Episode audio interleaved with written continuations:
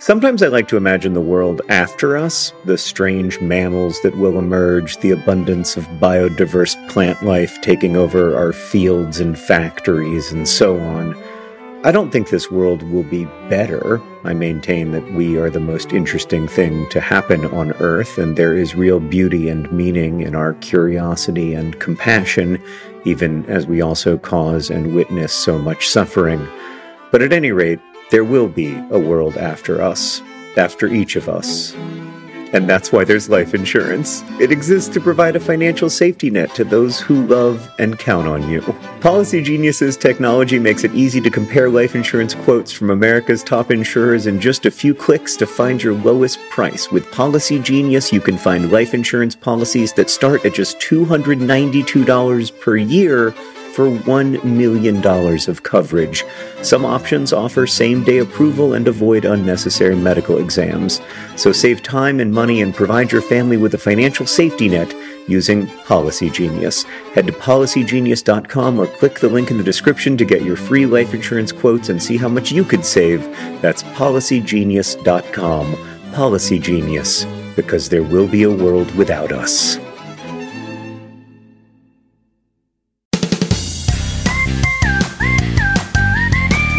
Hello and welcome to Dear Hank and John. Or as I prefer to think of it, Dear John and Hank. It's a podcast about comedy and death, where two brothers give you dubious advice and answer your questions and bring you all the week's news from both Mars and AFC Wimbledon. I forgot to look up Mars news, I just realized now. You usually ask me how I'm doing. How are you doing, John? I'm, I'm just gonna keep giving you prompts the whole time. I'm I am well. We are home from our tour. It was a whirlwind month uh, together on the bus. It was magical. It was long. It was wonderful. I am glad to be sleeping in the same bed every night uh, and back together with my family. So Hank, you know what I've been doing the last few days? I've been clearing honeysuckle from my backyard. Uh, honeysuckle is an invasive bush, and I have been clearing it with a, an axe and a machete, mm, mm. and it feels great. Hank, the good news is there is so much honeysuckle in central Indiana. I might become the like Johnny uh. Appleseed of destroying honeysuckle. I like the reverse Johnny Honeysuckle. Johnny Honeysuckle. That's what they're going to call me. Um, I, this may be what I devote my life to because I have found the last four or five days to be so magnificently clarifying. I have no desire to do anything other than clear honeysuckle from the world. Uh, you may be unsurprised to hear that I have been in a lot of meetings over the last uh, over the last four days. Instead of doing what you're doing, um, talking to people about all the things that I missed while I was out of town, and doing a bunch of SciShow videos, and uh, doing an Eons shoot today, and Dear Hank and John today. The, did our Foundation to Decrease World Suck board meeting this morning, and talking about the project for Awesome and how that's going to go. And talking about Pizzamas, and talking about DFTBA, talking about VidCon, talking about PodCon, all the things. Um, I uh, feel like if I had a honeysuckle problem in my yard, it would be the worst honeysuckle problem any yard has ever had. Well, good news, Hank. You have a brother who is more than happy to fly to Missoula and take care of that honeysuckle. I won't go to any of those meetings. That all sounds horrible. I am so glad when I hear you say that. I'm just so glad that you demoted me. I'm so glad to be reporting to you and no longer to be uh, co-boss with you. Um, as my boss, by the way, I need to ask for another week off so I can clear some more honeysuckle. You know, you take you take all the time you need, John. That's what I needed to hear, and also what I required to hear. Otherwise, I would have quit. Hank, let's answer some questions from our listeners. By the way, I enjoyed doing this on the phone with you. It, in real life is fun. It's a little intense, though. Especially when there's 1,200 people watching. Um, I that it's not so much not having you in the room; it's not having all of them. That's so true. Hank, this first question comes from Alice, who writes Dear John and Hank, my brother in law and I have been puzzling over a question for a while now, and I would be very grateful if you could give us an answer. What is the smallest part of the body you can be a doctor in? Tempus edax rerum, Alice. That's good, Hank. Hmm. What's the largest part of the the body you can be a doctor in? Let's start there. Well, it's the way the question was phrased made me think about the movie Innerspace, where people like shrunk down into being tiny people so they could be a doctor Right. inside of someone's body. Um, What's the smallest doctor you can be in a body part? Would be inner space. That's a separate question. right. The answer to that is inner space. I think the biggest part of the body you can be a doctor in has to be dermatology, right? Like, isn't the skin the largest human organ? Uh, yeah. Yeah, well, mm, I probably. I don't know. There's also like bones. There's a lot of bones, but I think because because like bones don't really count as an organ, but you can be like a bone doctor. You can also just be a Right. doctor of a, of like everything. Like a, just a general Right. practitioner is just a doctor of the whole body theoretically. And then when you have like a more specific problem, they're like, oh, go see my friend Jeremiah. He just looks at toes. Um, Right.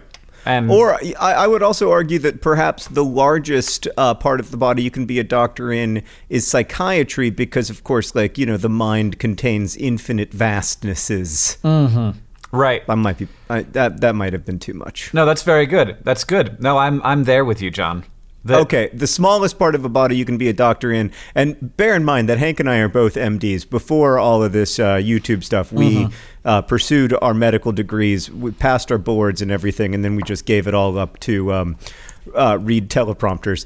Uh, the smallest part of the body you can be a doctor in, I believe, has to be a gland, right? Like maybe the pituitary gland. Yeah, how big is the pituitary? Mm, I believe it is the size of a walnut. Pituitary gland size of space fish is the first autocomplete.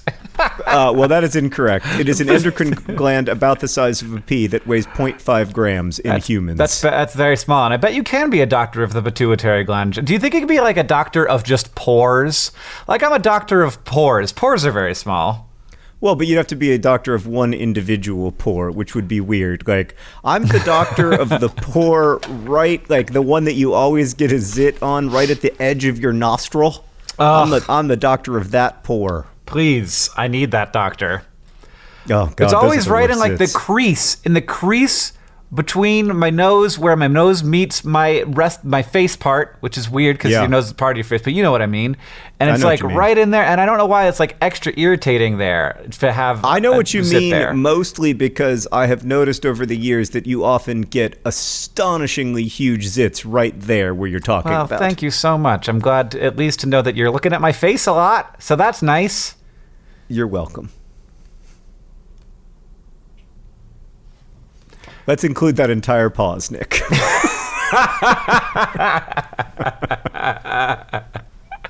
so people will be like, "Wait, is my podcast app working?" It's your turn, Hank. You answer, ask a question. I just I feel I feel like there must be something smaller that you could be a doctor in. no, it's the pituitary gland. It's the size of a pea, I'm- Hank. well, it's I'm smaller than a toe. well, in any case, I'm frustrated that you got to the right answer too fast.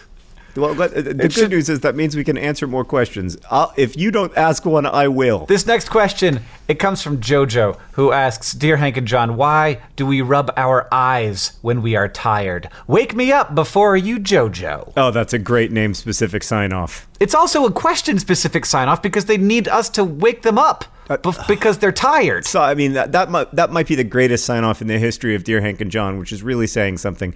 Hank, why do we rub our eyes when we're tired? Do you know? Uh, no, uh, here's what I will say: that my view on this has changed dramatically since having a child. Because the fir- like one of the first signals of like a state that my baby was in, like there was crying, and I knew that that was like the baby was in a in a bad state.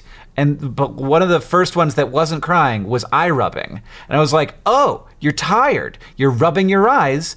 and yawning because you're tired. And like, what a useful signal. Thank you very much for letting me know. I had always assumed that that was like a like a thing that we learned from cartoons. Was like, oh, you rub your eyes when you get tired, like how Tweety birds fly around your head when you get hit by a, a two by four. No, this is a thing that is ingrained in humans, and I had no idea until I had a baby. Uh, for the record, I think Tweety birds do kind of fly around your head when you get hit by a 2x4, but uh, I read about this. I actually did some research, Oh, yeah? unlike some people. Oh well, I bet your research is going to be wrong. So I'll I'll, I'll Oh, go it's going to be really good, Hank, because it comes from Susan Blackmore, psychology professor. So there you go. Tired eyes get dry, and rubbing stimulates the lacrimal glands Okay. to produce more fluid. That's it. That's the reason. Do you when thi- you're tired, your eyes get dry, and you press them because it makes a gland r- release fluid. Do you think that there's any doctors of the lacrimal gland? Because I bet on. the lacrim- lacrimal gland is smaller than the pituitary gland. The lacrimal lac lac the lacrimal gland are paired uh, exocrine glands, one for each eye, that are about the size of an almond. So Oh, that's bigger than a pea. out. That's bigger than a. Nope, You- I'm wrong. I'm wrong. I'm wrong. They're shaped like an almond. They're smaller than an almond. I was wondering how I had a whole almond in there. There's not a lot of space no, in your face. you don't. You Uh, I bet. I bet there's somebody who just studies the lacrimal gland, like Dr. Well, Ricardo sure, A. no Mead, doc. MD. Like you don't. Oh, oh, you've got a lacrimal gland problem. Let me send you to the lacrimal gland expert. You just go to an eye doctor or a eye. I don't know.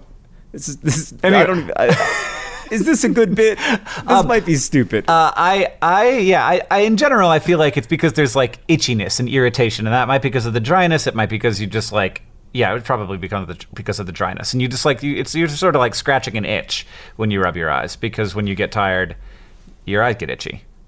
there you go. All right, we and answered happens, the question. That happens to babies, and it's so cute.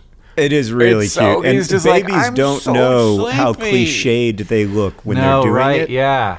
And that's part of what makes it so cute. I find whenever little kids do things that are super cliche, but they're unaware of like the larger narrative arcs of the social order, I find it completely adorable. And then once they learn that like this is the thing I'm supposed to do, it's like, oh my god, stop. Yeah, no, totally. Um, that's called adolescence. Uh, this next question comes from Alice, who writes Dear John and Hank, I'm a pri Oh, by the way, I'm only answering questions from Alice's today, Hank. Okay. Uh, I don't know if you've noticed that. It's my new policy. Well, we've got enough. Dear- We've got enough questions in the in the archive now that we could probably actually do an episode where we only answer questions from one person's name.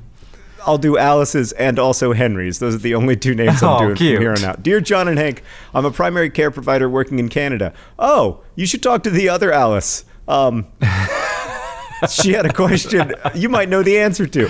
And I see so many new babies for their first visits and subsequent visits. Most of these visits include vaccinations against an assortment of diseases. I've had some difficulty with some parents who don't want to vaccinate their children for various reasons. I haven't yet had any success in convincing any of them that vaccinating is the way to go, even after telling them all of the data. I was wondering if you have any advice on how to communicate with these kinds of people, people who are stuck in their own thought processes and struggle uh, to engage in other thought processes. Not in Wonderland, Alice. Here's the thing, Alice.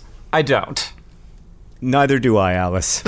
so I, I did make a video on SciShow called "The uh, Science of Anti-Vaccination," which I uh, is one of my favorite SciShows we've ever done. That goes into the the psychology of how people get stuck in those thought processes and how and like the the biases that lead us to make decisions that are not ultimately in the best interests of you know the the people that we love the most in the world and also the entire social order. Um, and that's a really like this is a really hard one, and it's uh, worrying. Um, and I I don't like what we find over and over again is kind of engaging people with these ideas sets them more. It like it puts them on the defensive and they they start to tie it to their identity and once it's part of their identity fighting against it is like is like literally fighting with them it's a battle that they are being that they are that they are fighting to preserve themselves and that's no good So there was this study done recently that took a group of people who believed that tax cuts lead to higher uh, overall federal revenue. This is a common misconception that because tax cuts spur growth, um, that growth will lead to more economic production, which will be taxable, and then the tax revenue will go up even though the tax rates have gone down. It's a compelling idea. Unfortunately, it's just not true. well, well if, And- but if we could take the ta- tax rate all the way down to zero the government would have infinite money Well, I mean, that is one of the ways of pointing out that it's not true. Another way is by looking at all of the tax cuts in American history. um, So we've seen again and again in U.S. history that when we cut tax rates, uh, it does lead to increased economic activity. Uh, people debate how much, but it does, which is taxable. But nonetheless, overall federal tax revenue goes down, uh, and and so that's a really consistent story in the history of taxation in the U.S. And in this study, they showed people this documentation. And then at the end of the study, people, uh, on average, were more convinced than they had been before that lowering taxes leads to more overall government revenue. And um, I do not know what to do about this problem. I don't think, by the way, it is a problem unique to people who have that particular misconception. There are probably a lot of misconceptions that I have that I also struggle to let go of in the face of evidence. Um, and I don't know how to solve this problem, Alice. I think it is a big problem. That's why I wanted to read your question, mm-hmm. and I have no solutions. Yeah, the other thing that I, I uh, it, it's almost a, as if as soon as it becomes a, a point on which you can have an opinion, people will become divided on it. And that is a thing. I know that we've been talking about this some on tour and on Vlogbrothers. Uh, that is part of the thing that like worries me about the call to always have an opinion on everything that uh, that the social internet, I think, in particular, makes us feel. Because as soon as we sort of like establish an opinion, it becomes part of our identity, and it becomes a, a point of division, and it and like you know, a thing that used to be just like, you know, vaccines, like fewer babies die, these things are good, becomes uh, something that is a sudden political piece of contention that, uh, you know, can, that devalues um, our opinion of the expertise of doctors, but also uh, phrase the fabric of like not just like the social order, but like the the tools that we use to prevent us from getting sick. Um, and we do now see a lot more people, you know, uh, children getting whooping cough and measles and all of these diseases that we just shouldn't have to deal with because we have ways of preventing them. Slightly off topic, Hank. Did you know that I had whooping cough? No, really? Yeah, when I was in college. No, yeah, I do remember that now. Yeah, I got, uh, I, I did get vaccinated for it, but the vaccine uh, sometimes wears off, and there was a very small outbreak of whooping cough at my tiny little college. I think it was like six people, um, and I was one of the six. And I can tell you, whooping cough blows. like. I, I mean, it's terrible. I would cough until I threw up almost every day for like a month and a half, and I would be like, "This is so stupid." And I also I had a hundred degree fever for like a month and a half. I was like, "This is the stupidest disease I have ever had," and I've had some stupid diseases over the years. Uh, so anyway, yeah, I'm opposed to whooping cough. I just wanted to put that out there. One of John's opinions that he's holding on to. I'm holding on to that opinion. Uh, I am opposed to whooping cough. I think it is a dumb disease, and I think it should be eliminated from humans. Hard stop. this next question comes from NJ, who asks Dear Hank and John, Hank, where do you find your Mars news? How can I find out more about Mars? What websites, books, or magazines should I read? I love your podcast, but mostly the Mars news. Wear sunblock, NJ. Well, thanks for your question, NJ. Uh, you'll love my new podcast. It's just all Mars news. No. um, I, I, find my Mars news in the same places that I, you find regular news. Um, I do. I got, got, a new phone recently, and it's uh, uh, disturbingly good at knowing what my interests are. So, for example, just just because my brother is John Green, it's always showing me the scores of the AFC Wimbledon games. Um, and uh, and there's always always somewhere on that front page. Sometimes there's t- there's stories about shirts because I run a I run a merchandise company, so like it knows that I'm into shirts. So recently I started getting uh, started getting news articles about shirt companies or uh, like shirt science or yeah, soon it's going to be reporting to you like what what are the cotton prices for today? Yeah, totally. Um, which would be great. I'd be into that. Um, uh, but yeah, it also te- it's also always throwing Mars news at me. So so since I got this phone, if I've sort of had a, an easier time finding the Mars news, it just sort of comes to me when I'm tired of looking at Twitter and I swipe to the left and suddenly I'm confronted with you know bummers, some bummers, but also usually some Mars news. Um, Uh, but yeah, there's a there's a few great science websites out there. Universe Today is one that I go to a lot. Scientific American has always been my favorite um, science publication, um, and so I will sometimes go to Scientific American and search for Mars and see if they've got anything for me. But also just go to Google News and search Mars, and then get rid of all the stories about Bruno Mars and Mars Corporation, and you're left with stories about Mars.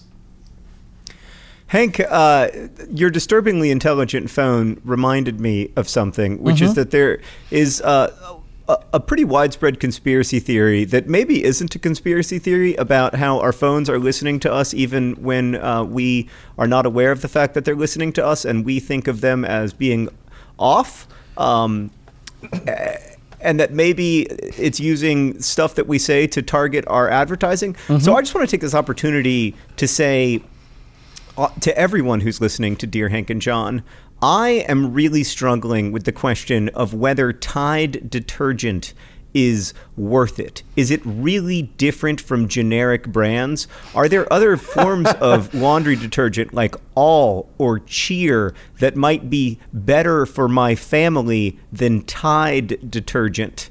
I'm just going to see if anything happens as a result of that. Everybody just play that part of the podcast out loud so that your phone Yeah. is hearing John talk and Yeah. report back to us if you get a lot of yeah, let laundry us know what detergent ads. Alexa slash Facebook Yeah. slash Google slash Twitter slash some company that you don't even know exists and that you didn't put on your phone, but it's still there thinks of that. I just I'm just thinking about whether or not I'm going to start using a different detergent. I think it's time for me to consider uh, changing my detergent to a different laundry detergent. There. I think we've got it, Hank. I mean, it, if if it can be done, we did it. It's like that time that I accidentally, on purpose, ordered many copies of The Fault in Our Stars by uh, saying on the podcast, "Hey Alexa," I'm not going to say the rest of it because people got so actually and justifiably mad at me. This is not you're using your power for bad, John. All right, Hank. This next question comes from Libby, who asks, "Dear John and Hank, peeing in the shower, fine? Thank you, Libby. I mean, it's your shower. Well, or is it?" Well, if it isn't, it's not fine. Don't pee on anyone else's anything except toilet water. Hank, this is one of many questions I don't have to look at in my own personal life because of baths. Thank God for baths, which have solved so many problems for me, including the problem of whether it's okay to pee in the shower. Because one thing is for certain it's not okay to pee in the bath. I mean, but that is a problem then, because you can't pee while you're bathing. The way that shower it's not people a problem. I mean, it, you, you act like my bathtub and my toilet are in different zip codes when in fact they are perhaps four feet from each other. So I, I, I, uh, I'm not a shower peer, but I do like when I when I get into the shower, I will often be like, "Oh, now I have to pee," and I think that this is kind of why there's so much shower peeing that happens because like as soon as you like get all nice and warm, your sphincters relax, and it's like, hey, I, you know what I could do right now? I could really go for a whiz, um, and so uh, yeah, and also like it's all going to the same place. Like you don't have to worry about that. It's There is something about y- when people bring up peeing that makes you need to pee. In fact, it's ha- I know because it's happening to me right now. like I was fine 45 seconds ago and now I'm like I don't know if I can make it to the end of the pod without peeing. uh-huh. So I've, uh, we've inserted a bit of a ticking time bomb into the uh, podcast because This week in Ryan's is going to be real rushed. it's going to be very short uh, this week because and and the, this week's Ryan is going to be like Niagara Falls. It's a terrible oh idea. Oh goodness! This week's Ryan oh, is goodness. is the Atacama Desert. It's everything is fine. There's no Uh, water today's at all. podcast is brought to you by needing to pee. Needing to pee, an ongoing issue since 45 seconds ago. This podcast is also brought to you by laundry detergent. This podcast is also brought to you by Whooping Cough. Whooping Cough, a great way to cough and vomit.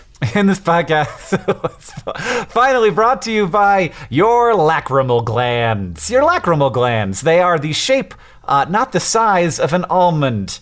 And that's all I, I actually know don't know them. how big they are. I couldn't really figure that out from the Wikipedia page. uh, we also have an actual sponsor today, Hank. Mm-hmm. Storyblocks. Story blocks. So, John, I make videos for a living. I don't know if you know that about me and also you. I do. Um, Yeah.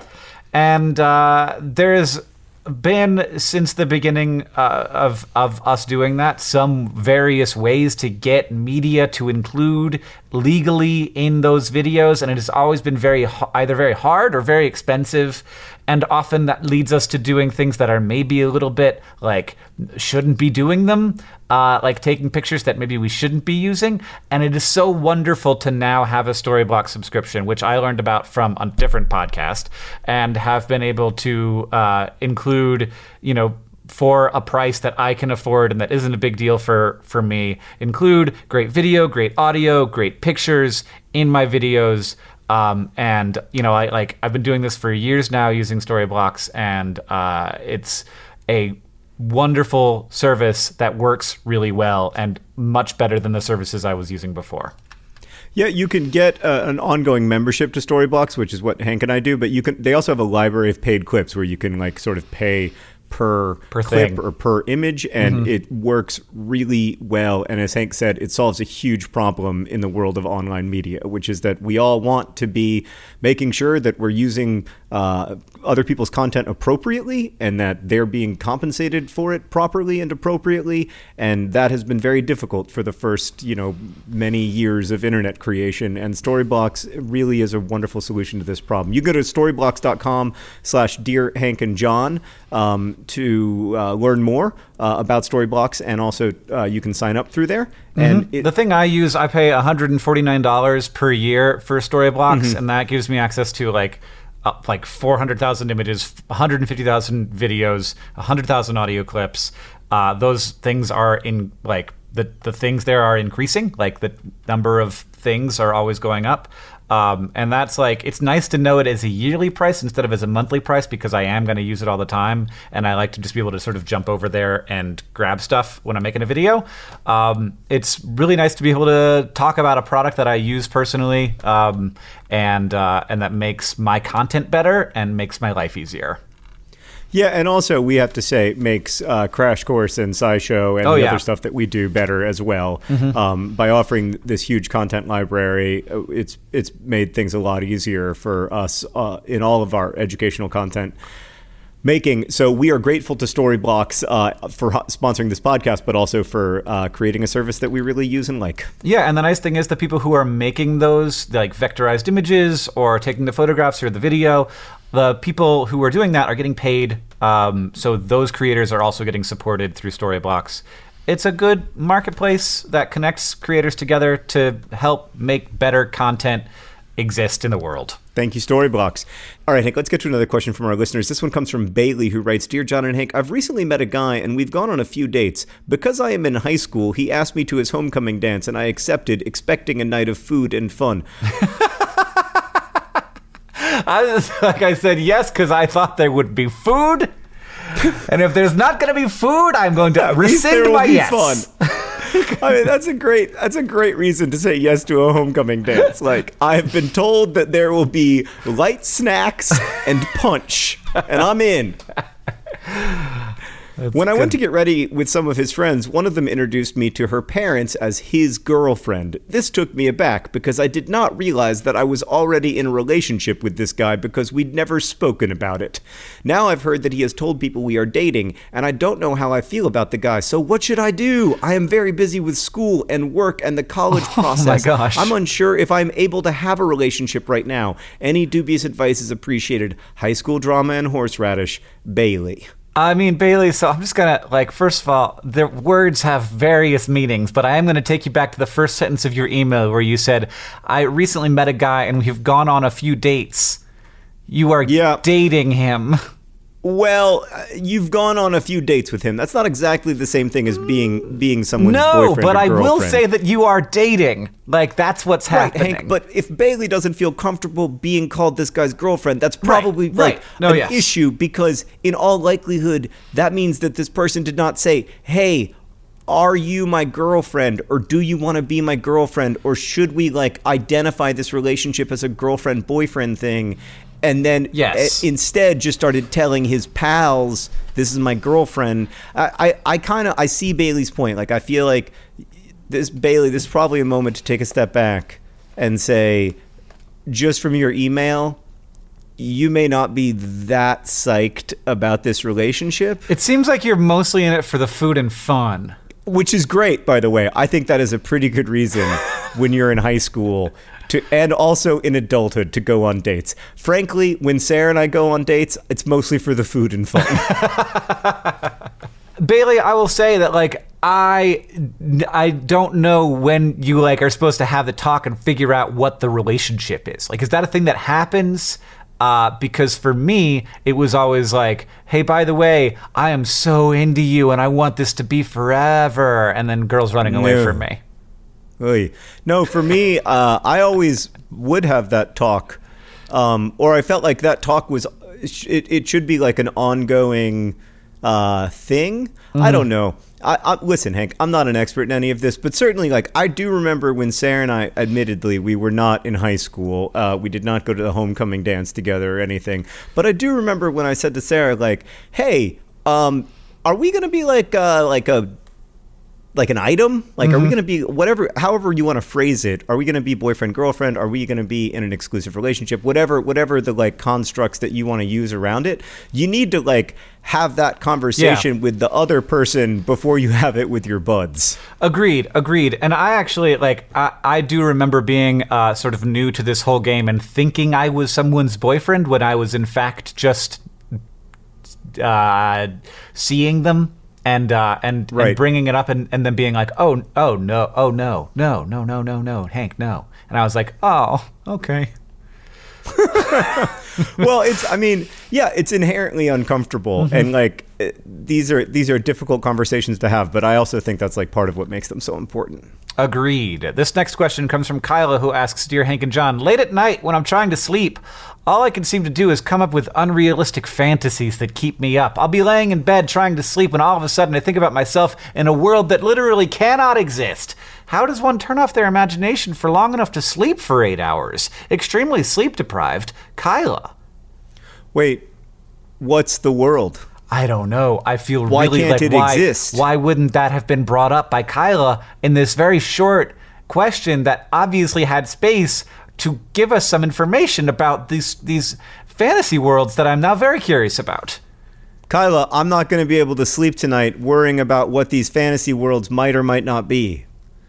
That's on you. I mean, your name is Kyla. You've Kyla. just made less sleep in the world, Kyla. I don't want to criticize our listeners. it sounds but like come on. you could be an excellent details. protagonist in any number of these fantasy stories if you just maybe write them down. Uh, So, John, I do have sleep tips. I'm like, uh, I, I've become informed on sleep tips because one, I make science videos for a living, and two, people are always asking me how I sleep.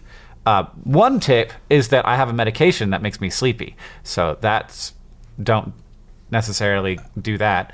Uh, go get ulcerative colitis and take that one. Uh, two, it's all like it's really all about like like structuring your day so that sleep happens. It starts at the same time. It ends at the same time. And it happens in a place that is de- devoted to sleep.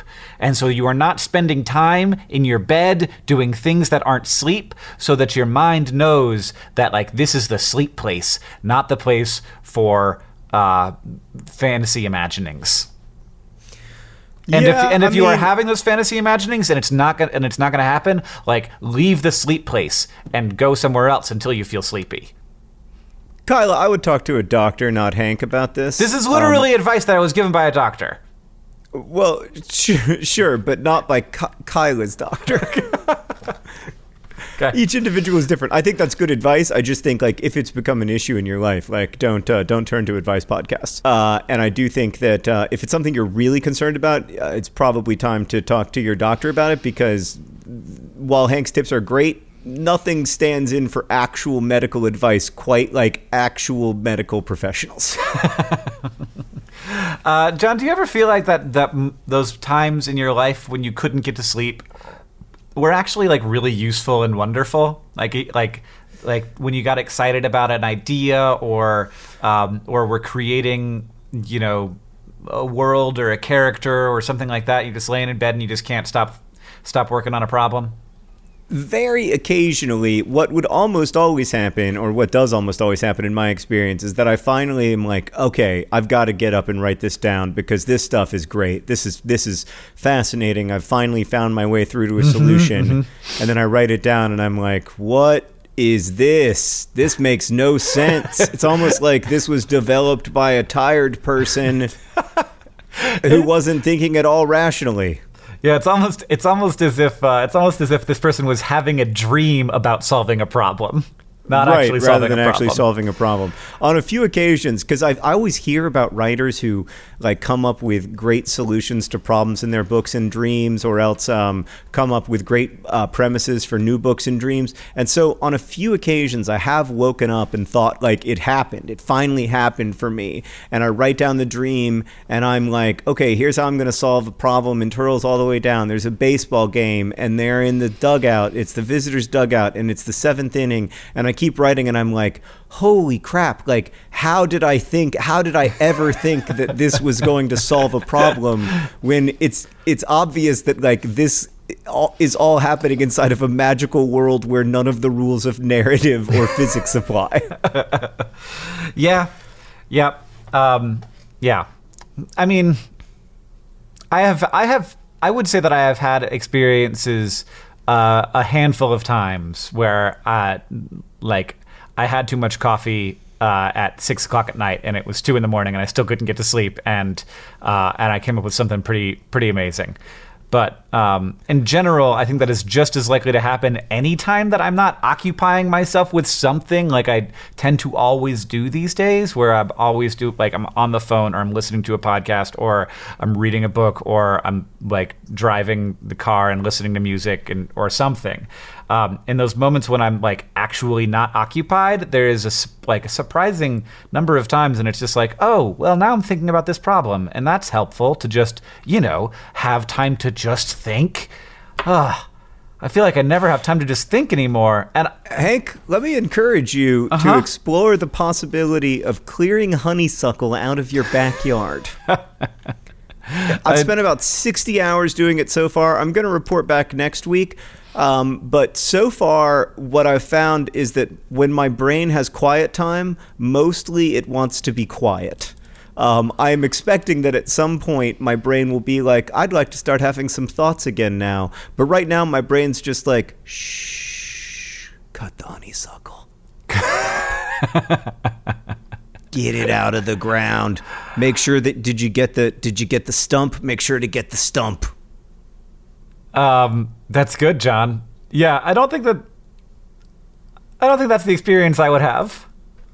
But I, I also mean- don't have a bunch of honeysuckle in my yard. Uh, Yeah, so there's no- spoken like somebody who hasn't tried it yet. Uh, the other thing I've been doing is uh, creating this uh, brick path. This I, I I blazed a trail through my backyard, and then now I'm uh, slowly bricking the path, one brick at a time, Oh using God. bricks from this uh, uh, this abandoned building, uh, long long long ago ruin from the uh, early 20th century uh, on our property, and just the act of doing that, Hank, oh my God, it's so much better. It's so much better than going to VidCon meetings. I don't want to gloat, but I feel like I've found like a glitch in the matrix. And um, at least for one week, this was the perfect solution. I don't think I could do it forever, but I intend to find out. So listen, your toilet is massively gross, like it's grosser than you think. In fact, bacteria and viruses can hang around in the toilet bowl even after multiple flushes. And I recently found the easiest way to clean my toilet Blueland's sustainable toilet cleaner tablets. Just drop, watch it fizz, brush, and flush. It is truly that simple. No more scrubbing for hours. Plus, the tablets are plastic free. Blueland is on a mission to eliminate single use plastic by reinventing cleaning essentials to be better for you and for the planet. With the same powerful clean that you're used to. Blueland products are effective and affordable, and their toilet tablets are proven to work on a wide range of toilet stains, including rust, mineral deposits, lime scale, and hard water. And you can even get more savings by buying refills in bulk or setting up a subscription. Blueland has a special offer for our listeners. Right now, you can get 15% off your first order by going to blueland.com slash dearhank. You won't want to miss this blueland.com slash dearhank for 15% off. That's blueland.com slash dearhank to get 15% off. All right. This next question is from Natalie, who asked Dear Hank and John. I was recently listening to an NPR interview where the guest explained that his high school experience and his, where the guest explained his high school experience and his life as an Episcopalian. I was thinking John Green and this guy would probably be really great friends. And then the host said it was John Green. Why do you sound so much different? It's crazy. Anyway, how the heck does NPR work?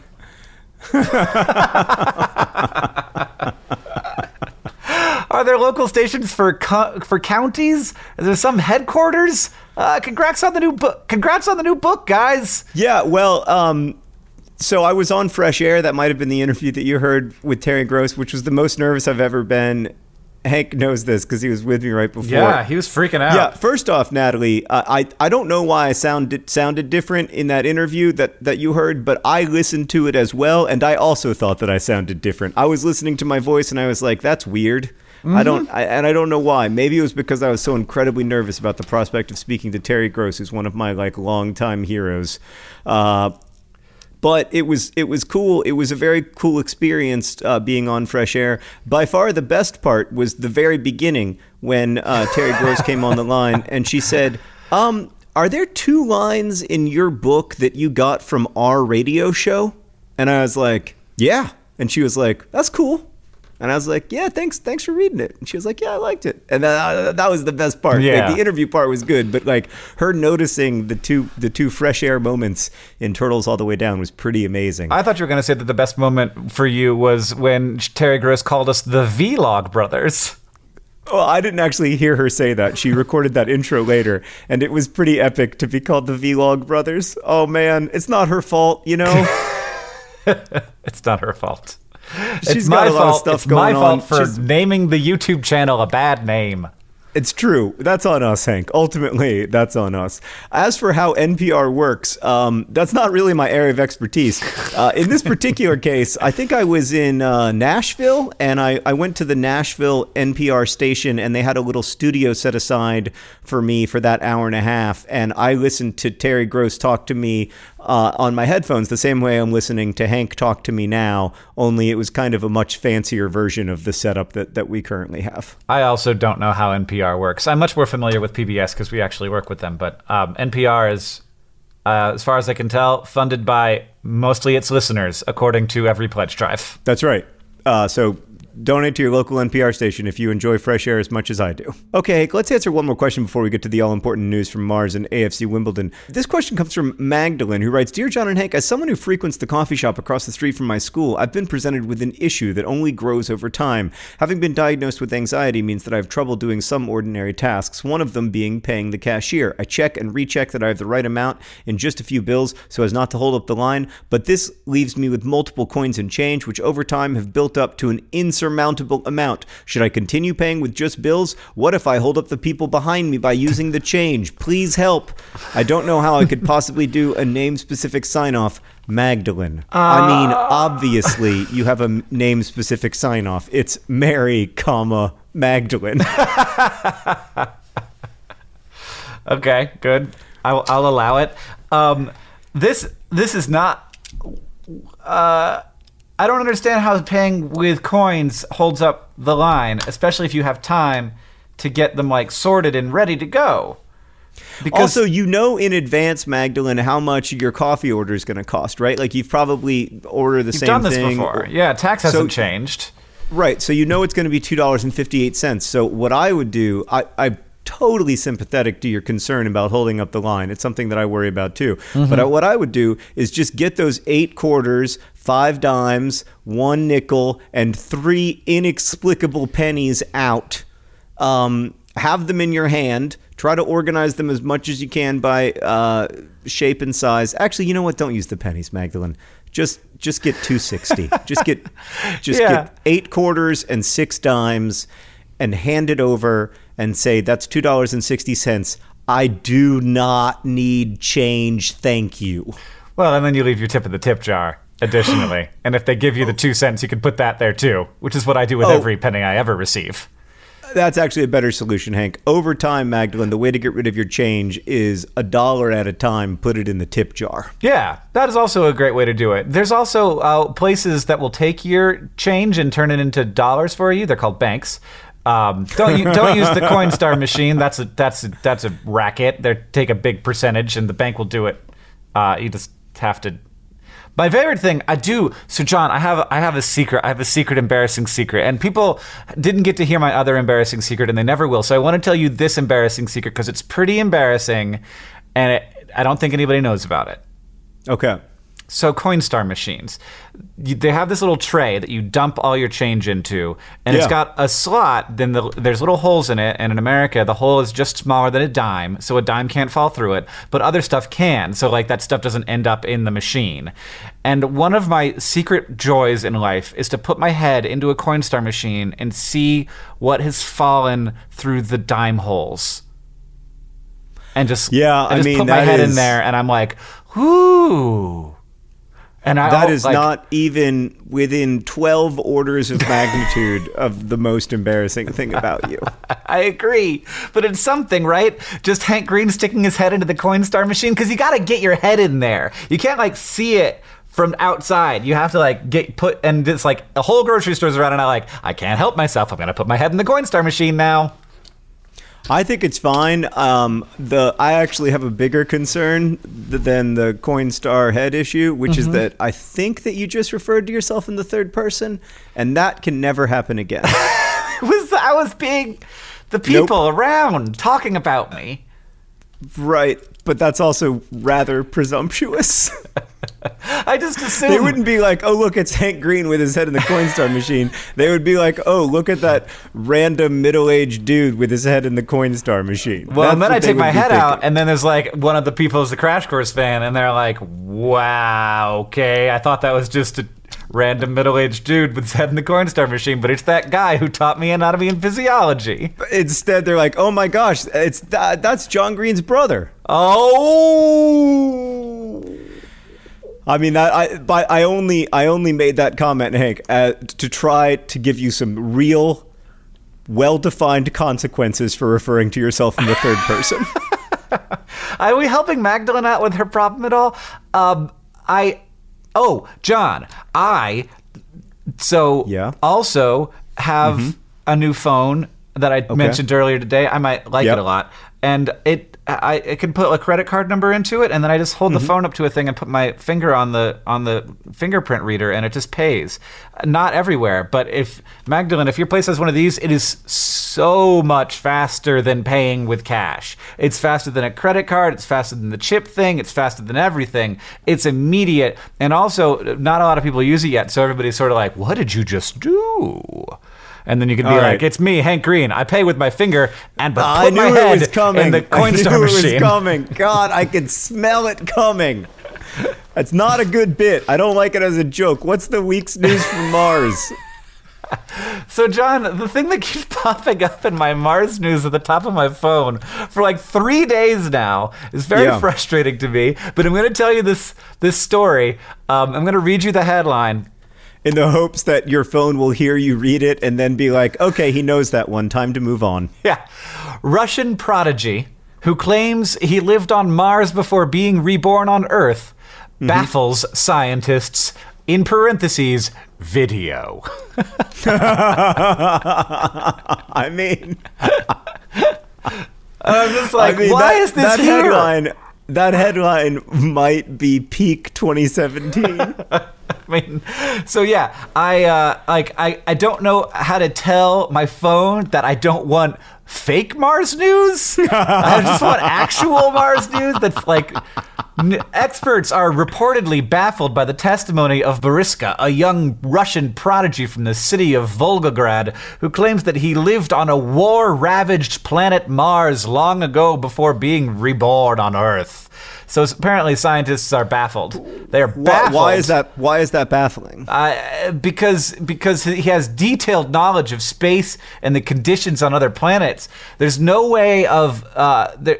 Uh, yeah, no way to acquire that on the internet. Nope, and like there's all the things he knows. There's no way he could he could know it about the places, except that if he was making it up, I guess, would be Uh, one my way. favorite part about um, his uh, his idea is that when he was a Martian, he was seven feet tall and, and he was 35 years old because Martians had mastered the prevention of aging, and all Martians stopped aging and became semi immortal at 35 years of age, which I. I guess is like a fairly good time to become semi immortal, but like if I could pick, I'd probably pick like 27. you know, um, like I feel like at 35 my like uh my peak physical fitness was already behind me. Oh, actually in my case it was ahead of me, but only because I'd set such a low bar earlier in life. Um yeah, I well Hank, I'm very excited about that news from Mars and congratulations on the discovery of life on Mars at last in the form of semi-immortal 35-year-olds. Um, so Boriska says, Human life will change when the Sphinx is opened. It has an opening mechanism somewhere behind the ear. I do not remember exactly. but he has an incredibly specific memory. well, Hank, the news from AFC Wimbledon is that, in really an encouraging sign, uh, AFC Wimbledon have just signed a 20 year old prodigy from Russia named Bariskia. Is he 20 or is he infinity? Uh, I mean, we could really stand to have a striker who doesn't age. That would be a real gift. Uh, 35 is probably a little too old. If we could set it, I think we'd set it a little younger. Uh, AFC Wimbledon, uh, Hank, we're in the uh, first round of the FA Cup. You might remember the FA Cup, Hank, because a, a few years ago, uh, AFC Wimbledon made it to the third round of the FA Cup where they played Liverpool Football Club um, in one of the most exciting and weird days of my life. Um, and uh, this year, in the first round of the uh, of the FA Cup, they played Lincoln City, which is a team I think from the seventh tier, and they they won the game, one to nothing. Hey, all right. Uh, who scored Yeah. that goal, John? Uh, the Messi from Montserrat, Lyle Taylor, Oh. does scored that the mean goal. that does that mean that his leg is feeling better? That means that he has recovered from his injury um, and is now back to scoring goals for AFC Wimbledon, Oh, which yay. is great because he is the only person scoring goals for AFC Wimbledon at the moment. Um, AFC Wimbledon uh, are now headed to the second round of the FA Cup, where they're going to take on a significantly more challenging opponent in the form of Charlton Athletic. Uh, if they were to win that game, which, given the current run of form, I would say is not super likely, but if they were to win that game, they would move on to the third round of the FA Cup, which is when you can get teams like Manchester United and Liverpool and Chelsea and uh, potentially a huge payday. Uh, so it would be great to win that second round game, but uh, the arc of history is long and um, right now a little troubling. Right, right. Sorry to hear about the troubles, but I'm glad. So was that team from your league? Did you tell me that and I didn't listen? Correct. Yes, I told you that, and you didn't listen. I, I believe that Lincoln's current city is currently in the seventh tier. Oh, okay. Um, wow. So you won by one one goal over a, a seventh tier team. Well, let me go ahead and confirm that for you, Hank, because it might. th- th- For all I know, no, they're in League Two. They're in the fourth tier of English football. It's barely even an upset. Um, yeah. All right. That makes me feel much better. We beat a fourth tier English soccer team, the kind of soccer team we might be next year if we don't watch out. All right. I'm sorry about the situation at AFC Wimbledon. It does make me legitimately nervous. Yeah, no, me too. It's the first thing I think about every single morning. I think, what can I do to ensure that AFC Wimbledon remain a third tier English soccer team? And then I turn over to Sarah and I open my mouth as if to speak, and she says, absolutely not. Well, um, I agree with her deeply. Thank you for potting with me, John. Oh, thank you for potting. We're, we're going to go uh, make our patron only uh, podcast this week in Ryan's right now over at patreon.com slash Dear Hank and John. If you want to listen to uh, the worst 10 minutes of audio available on the internet each week, um, subscribe over there to This Week in Ryan's. Uh, but uh, thank you for potting with me, Hank, and uh, thanks to everybody for listening. This podcast is produced by Rosianna Halse Rojas and Sheridan Gibson. It's edited by Nicholas Jenkins. Victoria Bongiorno is our head of community and communications. Uh, the theme music that you're hearing right now and at the beginning of the podcast is from the great Gunnarolla and as they say in our hometown, don't, Don't forget, to, be, awesome. awesome.